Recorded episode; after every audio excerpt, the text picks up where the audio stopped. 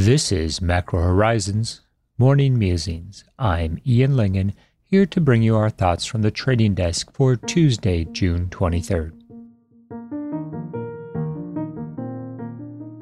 Welcome to B M O COVID nineteen Insights. Visit b m o c m dot com slash covid dash nineteen for more up-to-the-minute insights. The views expressed here are those of the participants and not those of B M O Capital Markets, its affiliates, or subsidiaries.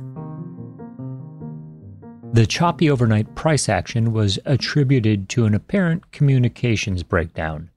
White House Trade Advisor Navarro said of certain aspects of the China trade deal, "It's over, yes." Trump quickly followed up with a tweet stating that the China deal is fully intact. With this issue convincingly unclarified, the market was content to overweight the president's assessment and erase the initial risk-off impulse. This upside in global equities was further assisted by a round of stronger-than-expected European P M Is as both the manufacturing and service sectors outperformed. A bit of caution is warranted as we attempt to interpret these sentiment surveys, especially as the P M Is largely remain under fifty and in contractionary territory. The business optimism gauges are coming off of depressed levels by any measure. So while June represents an improvement in the European outlook from the depths of the pandemic in May, the outright levels by no means inspire confidence. This theme isn't limited to the continent, as the U S Surprise Index continues to imply better economic performance than the generally dire predictions. This is where the issue becomes more nuanced and trading opportunities arise. There is a subset in the market which will look at the better-than-forecast reports and conclude that the pace of the lows might be encouraging, but the low absolute level trumps any outperforming implications. To be fair, such an interpretation is certainly consistent with ten-year yields stuck in a narrow range despite the ongoing bid for risk assets. Said differently, Thursday's Durable Goods Orders report might be forecast to print at plus ten point six percent in May, but that would be one hundred seventy-eight billion dollars versus February's two hundred forty-six billion dollars level, or a decline of twenty-three point six percent from mid-Q one. One could argue that this is the more intellectually honest way of evaluating the state of the domestic economy, but don't tell stocks. The dueling perspective is that the pandemic's damage to production, consumption, and the global outlook was reflected during the March and April repricings with a degree of accuracy that is close enough, and investors have been content to trade any new information that offers a nuance on the recovery's prospects. This dynamic was evident via the response to May's surprisingly strong nonfarm payrolls report. This take is also very consistent with the efficient markets hypothesis. After all, if strategists are pondering it, it's old news.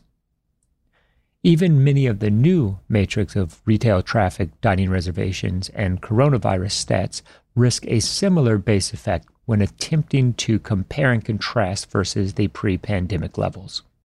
As the details of real growth during the second quarter eventually emerge, we suspect the market will apply a heavy discount and use the information to rebase forecasts for the recovery, but not justification for another significant repricing. Investors have already written off Q two to COVID nineteen, and frankly, we suspect much of twenty twenty will fall into the same category. The Fed's own forecast is for this year's real G D P to contract by six point five percent, and this certainly lowers the bar, even if twenty twenty-one is seen increasing five percent. Admittedly, we might be getting a bit ahead of ourselves, although as the first half comes to an end, the medium-term outlook merits attention, if for no other reason than in an attempt to skew the odds of a range break for U S rates. At the moment, we see no compelling reason to expect ten-year yields will venture out of the comfort of the sixty-five to seventy-eight basis point zone. Any attempt to breach the upper or lower bound will represent an opportunity to fade the move and serve to reinforce the most durable trade of the pandemic, which is a range for U S rates. The curve remains similarly contained and directional. The two-tens curve at fifty-two point six basis points this morning is only slightly above the convergence of the nine and forty-day moving averages at fifty-one point four basis points, a level to watch during an otherwise uninspired session. And with that, this is Ian Lingen signing off. Be safe, tune in, and stop out. Thanks for listening to Macro Horizons. Please visit us at bmocm.com backslash Macro Horizons. We'd love to hear what you thought of today's episode. So please email me directly with any feedback at ian.lingen at bmo.com. Thanks for listening. You can subscribe to this podcast on Apple Podcasts, Spotify, or your favorite podcast app. For more insights, visit bmocm.com slash COVID-19. This podcast has been prepared with the assistance of employees of Bank of Montreal, B M O Nesbitt Burns, Incorporated, and B M O Capital Markets Corporation, together, B M O. Notwithstanding the foregoing, this podcast should not be construed as an offer or the solicitation of an offer to sell or to buy or subscribe for any particular product or services, including, without limitation, any commodities, securities, or other financial instruments. We are not soliciting any specific action based on this podcast. It is for the general information of our clients. It does not constitute a recommendation or a suggestion that any investment or strategy referenced herein may be suitable for you. It does not take into account the particular investment objectives, financial conditions, or needs of individual clients.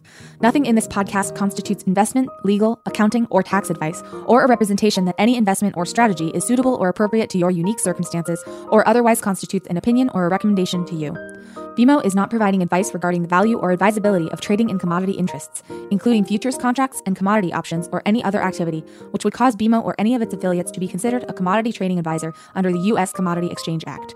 B M O is not undertaking to act as a swap advisor to you or in your best interests, and you, to the extent applicable, will rely solely on advice from your qualified independent representative in making hedging or trading decisions. This podcast is not to be relied upon in substitution for the exercise of independent judgment.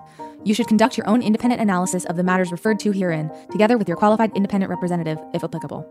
B M O assumes no responsibility for verification of the information in this podcast. No representation or warranty is made as to the accuracy or completeness of such information, and B M O accepts no liability whatsoever for any loss arising from any use of or reliance on this podcast.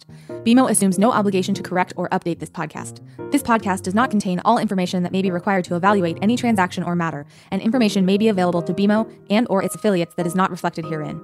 B M O and its affiliates may have positions, long or short, and affect transactions or make markets in securities mentioned herein, or provide advice or loans to, or participate in the underwriting or restructuring of the obligations of issuers and companies mentioned herein. Moreover, B M O's trading desks may have acted on the basis of the information in this podcast. For full legal disclosure, please visit bmocm.com slash legal.